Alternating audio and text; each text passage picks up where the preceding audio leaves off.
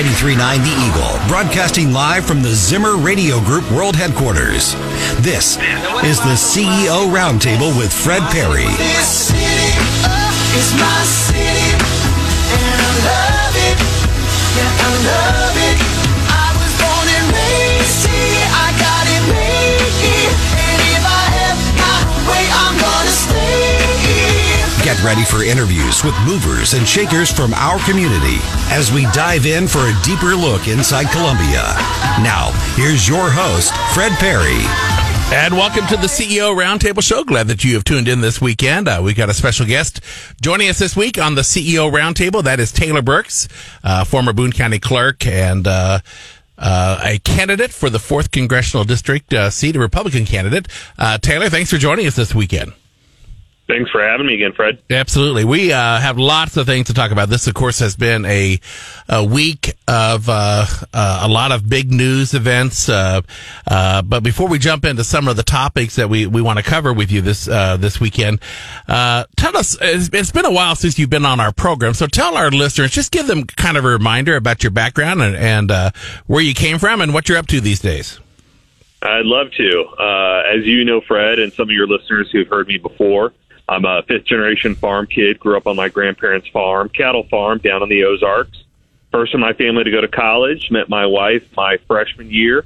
We got married senior year, and I joined the Navy. Uh, have served 15 years now in the, in the United States Navy, both active duty and reserves. Uh, just got back from my third deployment to the Middle East in 2020. Um, while I was on the reserves, before that deployment, I served as Boone County's first Republican clerk in 200 years, and to date, still only Republican clerk uh, Wow. in 200 years. Yeah. And uh, through all that, husband, dad of three little boys, and uh, supply chain professional for the United States Navy. Yeah, well, gosh, a, a pretty impressive background. I, I, um, I want to kind of just sort of uh, give our listeners kind of an update. Uh, there's been a lot of changes uh, since the uh, district maps were redrawn. But before we get into that particular topic, kind of give us a feel for what's happening in this fourth congressional district race. Uh, how many people are in? Uh, who are your opponents? Is there anybody on the Democrat side that's running? What kind of just give us a feel for for the lay of the land right now? Yeah, well, there are seven candidates who have filed. Uh, I'm the only candidate from mid Missouri who's in the race. Uh, three of us we consider the more serious candidates, and the other people are good people. Uh, but a couple of guys from the Kansas City area have some name ID over there. Kansas City area is about a third of this congressional district, and then the rest of it is mid Missouri and southwest Missouri uh, around Springfield area. So, um, only candidate from mid Missouri who's who's running, and we've been pretty fortunate to lead the field every quarter in fundraising. Uh, we've been fortunate to lead the field in endorsements and local support. Uh, big endorsement that we rolled out earlier this week was U.S. Senator Tom Cotton uh, endorsed my campaign largely because of my background in uh, national security. But he's also a sixth generation farm kid, cattle farm kid from Arkansas, and so he and I have some some similar similar backgrounds that he thinks would be uh, valuable in the United States Congress. Yeah, it's really uh, it's kind of interesting because you are not of the candidates. You are not the career politician uh, in the race. Right. Uh, there are a lot of uh, career politicians in this race, but uh, surprisingly, uh, you have done a remarkable job of, of getting out there, covering every corner of the district as it as it continues to evolve, and and leading in fundraising. Is it hard right now to raise money?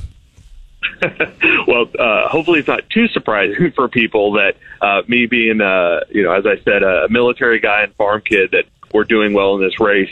It's actually gotten a little tougher. I mean, you would uh, not be surprised to learn that with gas prices skyrocketing, uh, with food, everything that we pay for skyrocketing, conservative voters are fired up about taking back this country. But we're also concerned about our own family budgets. Um, even so, we've still managed to put together uh, a quarter. Our next quarter is going to be as strong as our past quarters have been.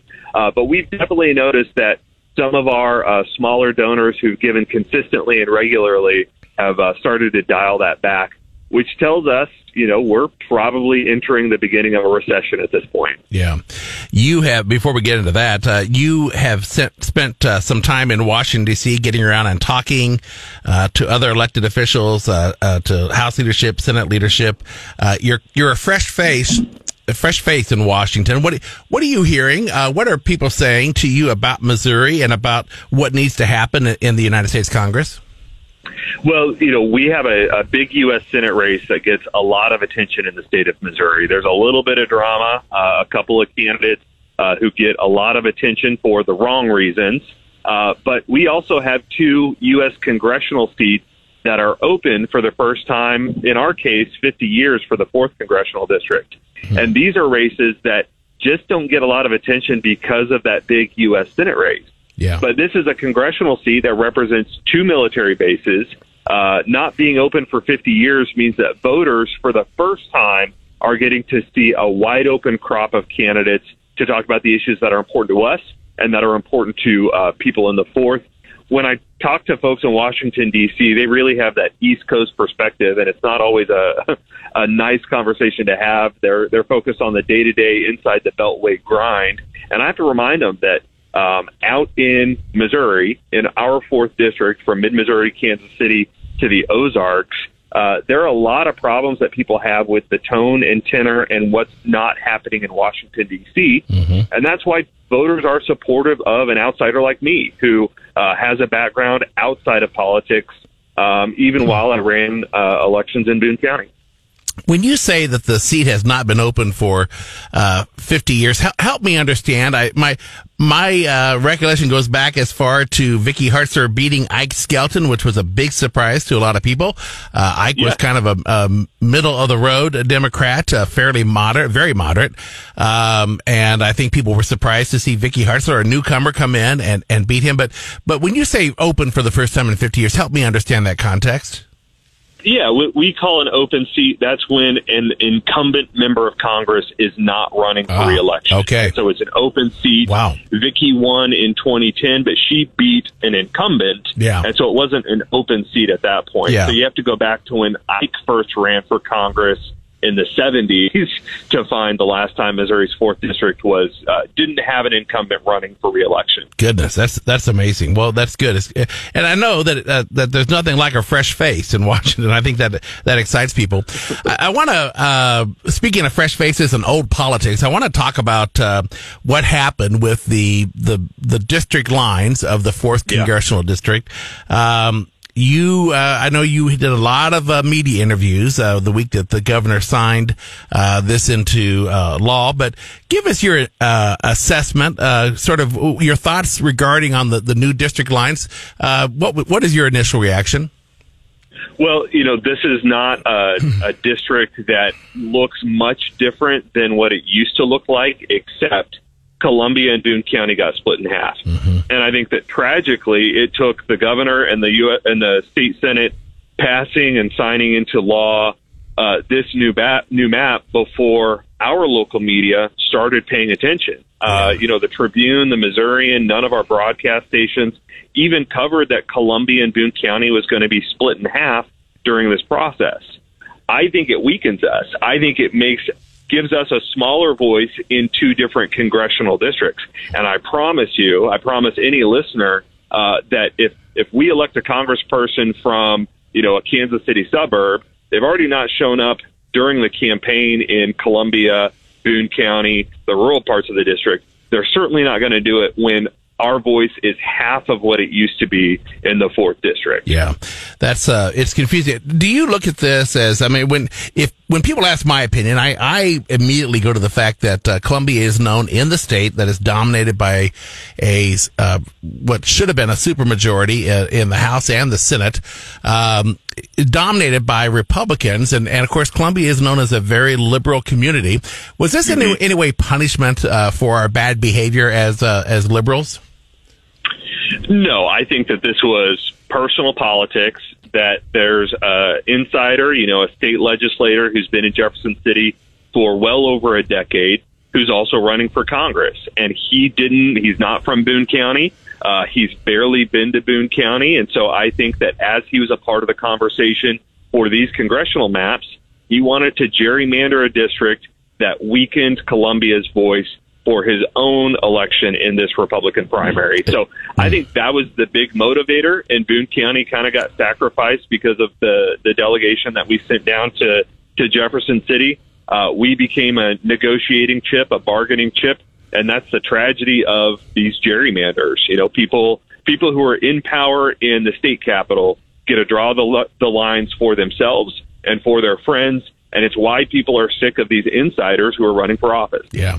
Uh, you're talking, of course, about Rick Brattin, uh, who uh, I guess uh, uh, played a role in, in that gerrymandering. Um, you know, I, I guess that one of the things that uh, as I look, as I watch the news, as I I don't pay as uh, as close attention uh, to things as I once did, but um, it's kind of an embarrassment what's happened in Jefferson City, just all the way around. Uh, your thoughts on that?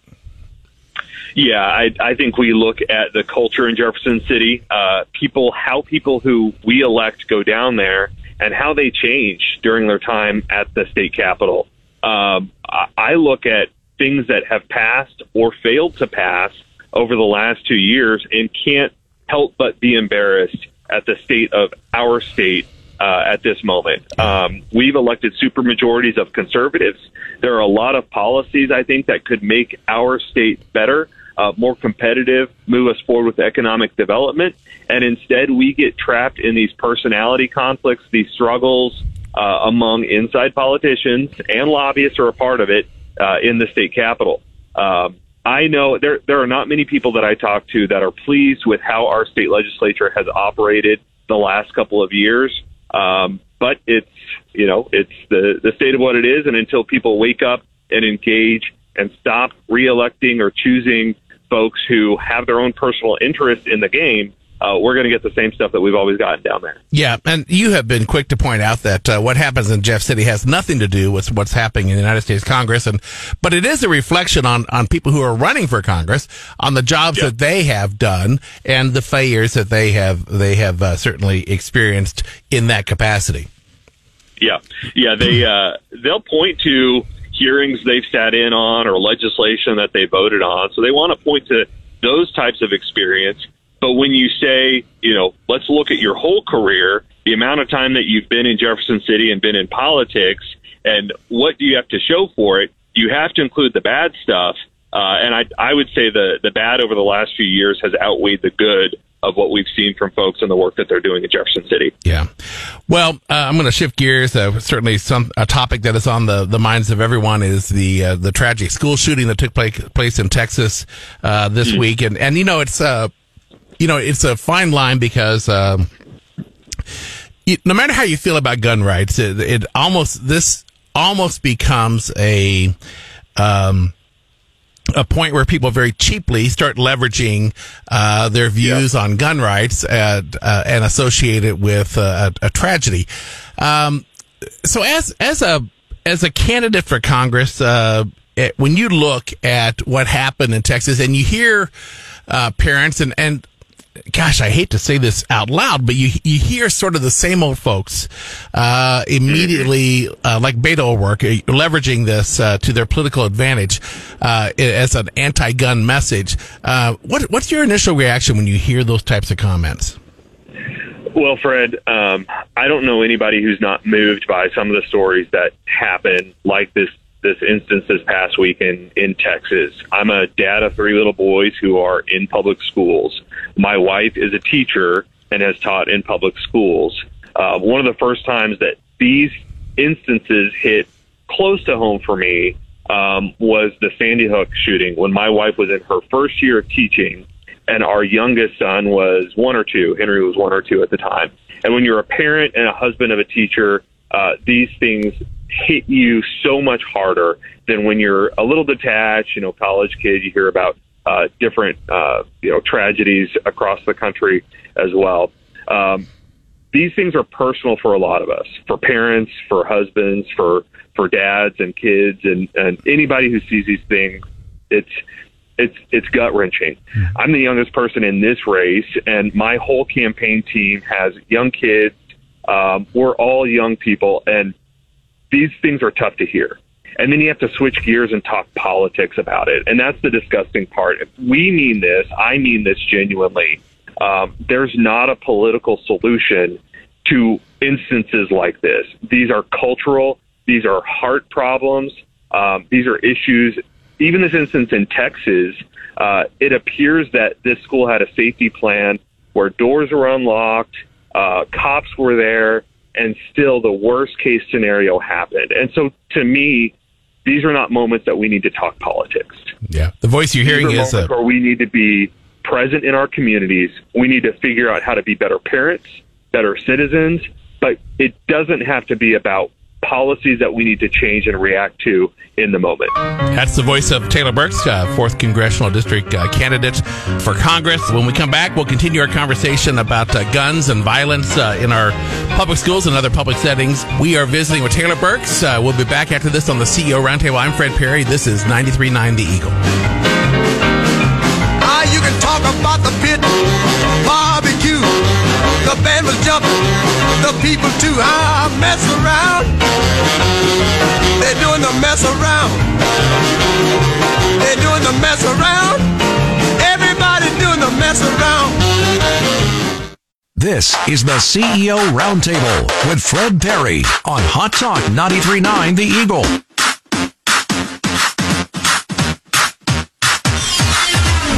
And welcome back to the CEO Roundtable Show. This is Fred Parry, your host this weekend. We are visiting with Taylor Burks, uh, candidate for Congress in the 4th Congressional District. And we've been talking about the tragedy that took place this week of the shooting at an elementary school in Texas. And, uh, uh, you know, Taylor, when I listened to this, and, and you know, I uh, admittedly, uh, as I lead into Gary on guns this morning, uh, am not as conservative, not as staunch about gun rights as, as perhaps I should be as a Republican. But, you know, I often wonder, you know, shouldn't there be just a little bit of wiggle room uh, with the NRA when it comes to things like background checks and, and other things? And I, and I understand uh, that when you give liberals an inch, they take a mile. Uh, but uh, should there be some wiggle room? Is there any common ground that could be found uh, that would maybe um, uh, satisfy some of the, the, the very, very, very, very liberal interest? Well, uh, what I say and point out about background checks is that if you buy a gun at a gun shop today, you have to undergo a background check. That the number of school shootings that we've had, the tragedies that we've seen, um, either the gun owner met all requirements that they ought to have, or the person who had a weapon uh, had it illegally and shouldn't have had it anyway, uh, which means that the rules weren't the problem in these instances. The problem was uh, safety measures that failed. The problem was uh, lack of intervention for an individual who clearly needed either mental help or family and social help that they were not getting. Red flags, just social red flags that popped up that we didn't intervene with. And so the problem to me is that if if I felt there was any solution to this through government action, we could have that conversation. Right. But every instance that I've seen in this country, these are these are tragedies and mass shootings where more government intervention wouldn't solve the problem. We again have a social problem. We also hear a lot of misreporting. Um, I I recently learned a statistic that France actually has more instances of mass shootings in that country than we've had in the United States over the last 20 years. But we don't hear about them because it's not in schools. Elementary schools certainly are, uh, it grabs a lot of attention, but it tells me that this is not a United States problem. It's not a government problem. It's a people problem. And if we have created soft targets for our schools, or people who have a mental illness, or people who want to do harm to others, can easily get into a classroom and massacre 19 kids and their teachers, that's a safety issue that that would never occur in a federal building because of the safety that we have there. We've created zones where people who want to do harm can be very successful in creating that harm, and gun control doesn't fix that. Yeah. yeah I think, uh, just off the top of my head of the many businesses in, in town that, uh, you can't get into without being buzzed in. I mean, they're, they're locked. Every door of that business is locked. And, and it just seems like this is a bit of a no brainer for our public schools or for any school, uh, to completely make it impossible for an outsider, uh, to get into that school. Um, That's right. what- do you, I mean, we give a lot of lip service to things, uh, but do you do you hear much discussion about? You know, I think about all of the American Rescue Plan dollars that have been spent, and all of the municipalities, counties, cities that uh, don't know how to spend the millions and millions of dollars that the federal government has given them. Um, I mean, it, why aren't we using some of this money to to make our schools more safe? More safe. I, honestly, Fred, I've not even seen that lack of resources is the problem. We've heard and will continue to hear news about this Texas school shooting, but uh, I read a report that said they had doubled their safety budget in the last three years, largely with funds from the state and with federal dollars. They had created their own police department for this school system, and the shooter himself encountered cops before he even made it into the school. Yeah. And so the problem was not lack of resources. The problem was not lack of control. The problem was easy access to a to a zone where um, you know he got in, barricaded himself in a classroom, and then you know did did what he did. Yeah. Uh, and so if you can have the best safety precautions, best safety rules in the world, but if you don't follow them, that's when these instances happen. So it's it's absolutely right. Our schools need the resources to make sure single points of entry that uh, responsible, trained uh, law enforcement or security is there to prevent a tragedy like this. Um, but we we can't overreact because of the emotions and understand that in the moment, like I've I've wept every time I've heard some of these stories about these school shootings. But it's harder to say is the solution more government involvement, more spending, or is the solution for us to prepare better and be safer and have uh, that conversation in the community? That's that's a much harder process, but it's it's how we used to be, and how do we get back to a culture, a society where people, you know, people never even dreamed of walking into a school and shooting up a classroom. Yeah. You know, school safety is, is a lot like uh, the other part of this problem, uh, mental health, where you see Right. people pointing fingers at other people saying, well, they, if they would do this, we could do that. But I, I just, I think about the millions and, and the really the billions of dollars that have been spent, uh, re- literally in this state alone on trying to upgrade mental health services and, and, uh, the, the care that we give to people with, with, uh, mental illness. Uh, Yeah. but, um, you know, it's, it, it seems like, uh, we, really don't have any measurable progress uh, in terms of uh, you know if if if uh, mental health had key performance indicators, we, you know, we would be zero. Uh, we're we're just Right. not making any kind of progress, in spite of the fact that we have thrown literally billions of dollars at this problem. Yeah. Well, you know, even in Boone County, uh, we've been upheld as a model for community support for mental health screenings in our public schools, the resources, the Children's Services Fund that we have and collect in Boone County that, you know, uh, Michelle Obama heralded our action in Columbia to do that. And then, as you point out, we don't have any key performance indicators, KPIs, on how we've moved the needle or moved the ball on improving mental health, uh, mental health services, either for kids or for adults in our community. I think part of the problem too is the minute you create a public program, you have the same old, uh, you know, usual characters and actors who want to get their hand in that pot, and they're not actually serving uh, and and pushing forward on an area that we all believe is important. But how much money do we spend, even in Boone County, on something like children's services or mental health, um, and and we don't see actual meaningful change because it's the same dollars or new dollars going to the same people, the same program, without accomplishing what we want them to accomplish. Yeah, uh, that's what I call poverty pimp. So we have a lot of people that are uh, making a lot of money off of poverty, uh, but yet when you ask them for accountability, when you ask them to show the results of their efforts, and and you know you read in the news that the federal government just gave uh, the Columbia Housing Authority uh, another big bag of money to do something about Yep. the, the homeless population, and I guarantee you, a year from now, two years from now, five years from now, uh, when you when you look at the measurable uh, uh, components of homelessness in our community, nothing will have changed. And so uh, it's just we stand in line to get these bags of money, and then uh, there is zero accountability, and, and that's really a shame. Millions, yeah, millions and millions of dollars. I, I'd heard a number at one point that Columbia City Council or Columbia Housing Authority was advancing a, a plan for $25 million to invest to eliminate the homeless problem. Meanwhile, for the last two decades, Columbia has had the same census of, of homeless people. We've not increased or decreased our home, homeless population over those years while we've spent tens of millions of dollars. Yeah. And so the issue becomes, you know, are these public programs, are these spending programs worth what they're doing? Not that these problems don't exist, but if we've not moved the needle after taxes and tens of thousands of dollars spent toward them, um, they're not solving something. And so we need to look for different solutions than uh, what folks on Columbia City Council want to advocate for. Yeah.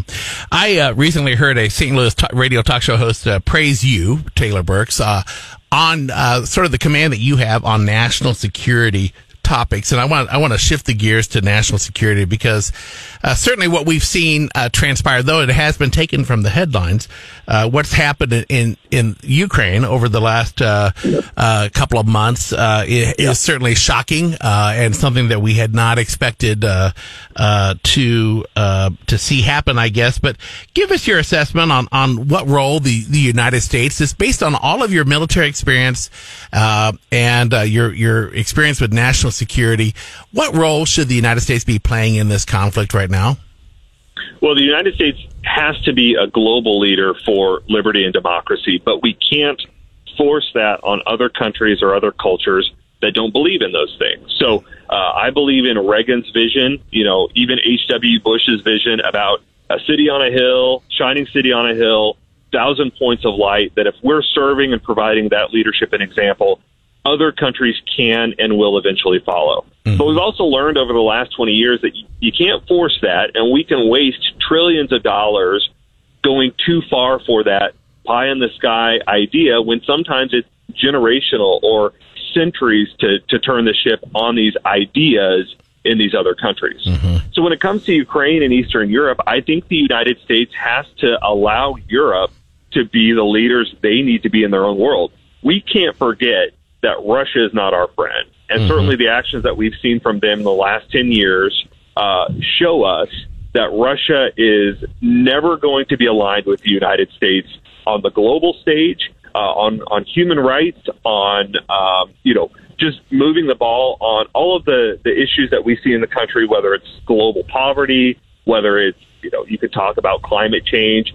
None of those things does Russia care about the same things that the United States cares about. Yeah, so we have to remember that. Yeah, we're not even sure that Ukraine is our friend. I mean, I, they they have been bad actors yeah. in the past, and but I think it sort of shows us sort of the uh, the depth to which we've fallen uh, when it comes to national so, security. That, that's right. So my point with Ukraine is that we we can be supportive. We don't have to write blank checks across the globe every time something pops up. But if Ukraine needs you uh, intelligence to combat an aggressor like Russia, I think the United States can and should play a key role in the world in coordinating that without spending tens of billions of dollars every time a conflict does pop up.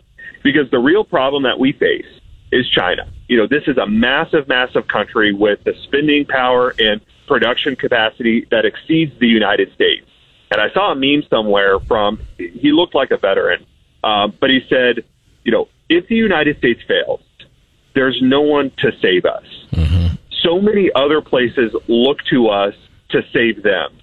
And if we get dragged down in every, you know, third world conflict or third world, you know, second rate dictator uh, taking action against their neighbors, we weaken ourselves, our, our national treasure, uh, the soldiers, sailors, airmen, and Marines who serve. We get distracted by these things. And then when real stuff happens with a real country like China, and we are not able and capable of combating that, there's no one to come to our rescue, no one to come to our aid, and no one that shares the values that we have that, that are about, you know, liberty, democracy, human rights, the things that we genuinely in our core believe as a country. There are not other countries to save us from what China believes and what China's view of the world ought to be. We have to keep our eye on the ball. And China's already starting to take action and steps that show us that they're they're going to be deadly serious and take uh, take some moves in the next five ten years that we have to be prepared for. And so that's that's what we have to to be concerned about anytime something like Ukraine comes up. Help people where we can, but don't lose sight of the fact that there's an ideology that's 180 degrees from where United States and America stands, um, and we have to be prepared for that. In 30 seconds, uh, what is the greatest threat that we face from China? Uh, I mean, it's a complete lack of regard for human rights, uh, that liberty that we know uh, moves forward. If you want to talk about local issues or, or uh, you know current events issues, their theft of uh, property rights, uh, you know, they'll steal any technology that we create in a heartbeat. And their ability to produce far more than we do. There are so many things that are concerning about China and why we keep eye on them that um, it's it's night and day versus the United States. Yeah, that's Taylor Burks, uh, candidate for the 4th Congressional District. I'm Fred Parry. You're listening to the CEO Roundtable. We'll continue our conversation with Taylor Burks right after this on 93.9 The Eagle.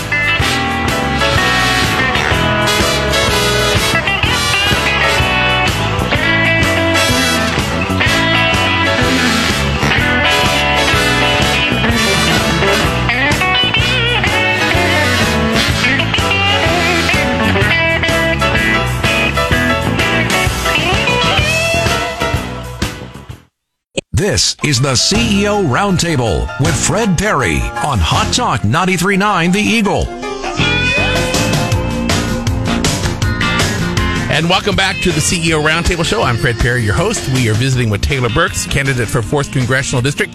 You might remember Taylor as the the one and only the Republican Boone County clerk in the 200 year history of Boone County, and uh, now uh, candidate for Congress here in Boone County. Uh, not your typical politician, let's just say that. And so we are thankful for that. A, a great service. How many years did you serve in the Navy, Taylor? 15 years now. 15 years, and you're still uh, active uh, in the uh, what do you call it, the reserves? Yeah, still serving the U.S. Navy Reserves. Okay, very good. And that takes you away. Sometimes that takes you to the Middle East and uh, uh, points of, uh, that most people would not want to travel to. So I don't uh, want to travel there either. yeah, thank you for your service. We appreciate it. When we, uh, I want to just touch real quick on, uh, we- they have not been in the news as much lately. Uh, of course, uh, President Biden was in Asia this week, but. wh- what about North Korea? Uh, is there, do you, what do you see happening in North Korea that we ought to be paying attention to? Well, uh, we, I think, had a lot of hope when President Trump was in charge that as unorthodox as his approach was, uh, North Korea was thawing toward the United States and we could get meaningful change, uh, possibly with the regime, but just potentially with the tenor and tone of the regime that's there. And that's, that's just gone. That's out the window. So the concern with North Korea is that they are a nuclear state. Uh, they have the ability to put nuclear warheads on rockets and fire it at the United States or any number of our allies who are in the Far East. Um, when you have a nut job who has a nuclear trigger who can obliterate half of the world if the wrong mood strikes him, then we understandably would be concerned in the national defense sphere. And so, you know, President Biden's trip to, to Asia gives any of us jitters, given his inability to stay on message or his uh, knack for saying exactly the wrong thing at the wrong time. Um, and so, uh, North Korea is one of those areas that we we have to be prepared and we have to know what the consequences are if we fail. if you're a bad actor uh, on a on an international level, now's the time to probably try something to see what you can get away with. I would guess. Well, don't don't encourage them, Fred. Yeah, I understand, but I mean, it's just, uh, I mean, uh, Yeah. based on the way You're that right. we have seen uh, the United States react in Afghanistan, uh, Yep. our our lack of uh, willingness to really do something meaningful uh, in Ukraine, um, and uh, sort of, you know, allowing uh, North Korea to continue to shoot missiles and and uh, uh, taunt us. Um, I would say that uh, we you know, we, we probably don't seem like we're a very uh, uh, tough opponent right now. Yeah, not a tough opponent and uh, less than reliable ally. So ever since I kicked off my campaign, President Biden has repeatedly taken the wrong step and emboldened our enemies overseas because he believes in a world where peace and compromise would win the day. And that's that's great in a third grade classroom. I love the idea that my boys learn from their teachers, hey, if we work together, we can accomplish anything. When it comes to the world stage, there are people who will never come to terms with the United States and Western view of what liberty, democracy, human rights mean. And so they only understand what power can project, that we can accomplish peace through strength uh, with the United States and our allies. And this president, time and time again, has shown his actions don't appreciate that view. It's why we saw the fall of Kabul on not our terms, but on the Taliban's terms and behind the scenes, China's terms. Or it's why we've seen the Australian nuclear sub uh, agreement nearly fracture NATO right before Russia decides to get really aggressive with Ukraine. Or the president's trip to Taiwan, or excuse me, to Japan last week, and he makes a comment about us now being in a mutually a mutual defense agreement with Taiwan, which has never been the United States' position, and is only going to go China to taking action against a country that we do want to make sure is independent and protected, even in status, if not name. Yeah. Uh, and so these are the things that we have to be concerned about, and we need more leaders in Congress who appreciate this and can hold the Pentagon accountable behind the scenes, even while Americans are concerned about gas prices or, or baby shortages or, uh, you know, uh, a recession that's looming or finding the right job or protecting their kids in schools. These are the day to day things that Americans care about. And we need leaders in Congress who can focus on the big picture protecting us in a very dangerous world. Let me shift gears in this third segment, uh, third and final segment, to talk about where uh, Americans are really sort of feeling the consequences of this poor leadership, and that's really in the pocketbook. But you know, for most Americans uh, who have 401ks or investments, uh, they have seen, depending on who you talk to, uh, a decrease uh, in their portfolios of anywhere from 20 to 30 percent over the last six months. the gas prices are at an all-time high. All-time high. Uh, you look at what's happening in the grocery store. When you can find uh, the items you're looking for, you are paying considerably more. Uh, how much more of this? smaller portion. That's right. How much more of this can Americans take? Well, it it harkens back. I, I was not born during the Carter years, but it harkens back to the Carter days where uh, we would see the stock market swings, the recession, uh, as you said, twenty to forty percent uh, declines in portfolios, while we're seeing real inflation that's not the government number of around ten percent. Real inflation is closer to 20, 21 percent based on what the old formula used to be for the consumer price index. So your personal, your household wealth, wealth is declining from a quarter to half while you're paying, you know, 20% more for staples and gas, you know, gas alone has doubled in the last year. I would, I would say, and, and am afraid to say that, uh, AAA estimates that gas prices are going to be $6 a gallon by the end of summer, which would be over triple what we were paying uh, at the end of President Trump's term. These are things that spiral a country. And until we get our fiscal house in order, and until we get people who are in charge and can make smart policy decisions uh, about how we protect this country's economic strength, Americans every single day, when they go to the grocery store, go to a restaurant, or, or fill up their gas tanks, they're going to pay the price.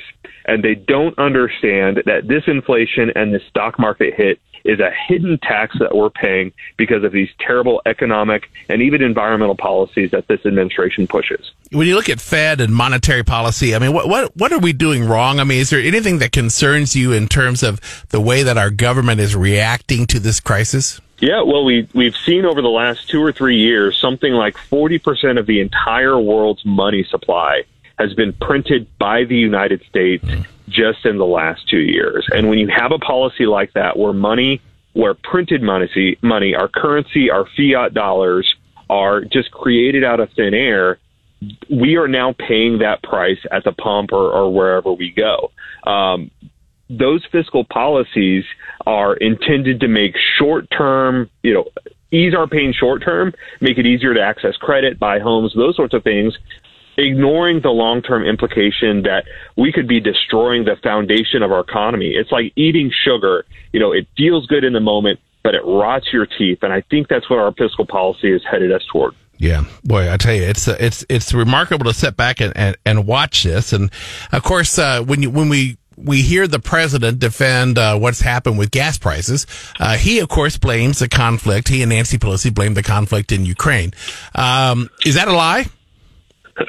Of course, it's a lie. Yeah. We've seen pipelines canceled. We've seen dr- drilling contracts and leases that are canceled. And then there's the hidden policies that you don't hear about every day, but it's the stricter environmental standards that EPA or any rulemaking body creates that make it harder for businesses and consumers to access cheaper energy sources. So 100% this is a lie from a leftist administration. Yeah, amazing. One of the things that I, I want to kind of get your thoughts on because I know that you have a background, you got your uh, master's degree from Wash U, and, and you have a really good understanding of of logistics and supply chain management. Uh, when you look at the the issues that, and they're bound to get worse because of, of the lockdowns in in uh, in China and other parts of Asia, but uh, when you look at what's happened with our ability to uh, buy cars, that our ability to buy certain uh, construction materials. Um, what do you chalk it up to? I mean, is there one thing that you can point at to say, yeah, this is uh, this is a disaster that maybe could have been avoided? Yeah, well, we know from what we've seen over the last two years that it's not any one specific thing. We would see disruptions at our ports, cargo offloading. We would see distribution disruption with the trucking industry. Uh, fuel prices certainly impact those things. Disruptions in uh, production capacity. So baby formula is a production and a regulatory issue, not a distribution or an import issue until we, you know, fail to import uh, or allow access to our markets from uh, European companies. These are all different parts of the supply chain, which goes to show that we we have policymakers or deciders who fail to grasp the interconnectedness of how we've created our modern supply chains. What we need are policymakers who, one, firmly believe that producing domestically, while not always cheaper, avoids circumstances like we have right now, where we're not, we don't need to be dependent on China or Taiwan for producing semiconductors that go into our cars, or we don't need to rely on uh, Germany to save us with baby formula because we have better production capacity here in the United States. Or we can't be held hostage by the Port of Los Angeles because they have local zoning rules dreamed up by socialists and leftists that restrict our ability to offload cargo uh, on our western seaboard and allow us to ease that supply chain crisis. Yeah. So every point of our supply chain has been tested over the last two years, and I would dare say that every time that we've been tested, we failed in the short term and had to overreact to overcompensate and try to fix that problem. Yeah. We need policymakers who who don't support crazy rules that flex and change these things and, and cause this pain for American consumers by understanding the, the interconnectedness and what we ought to be doing back at home. we are running out of time here, and I want to squeeze in two rapid fire questions here. One is, why is it important uh, for people listening to this radio program? Why is it important that we have a congressman from uh, Columbia, Boone County?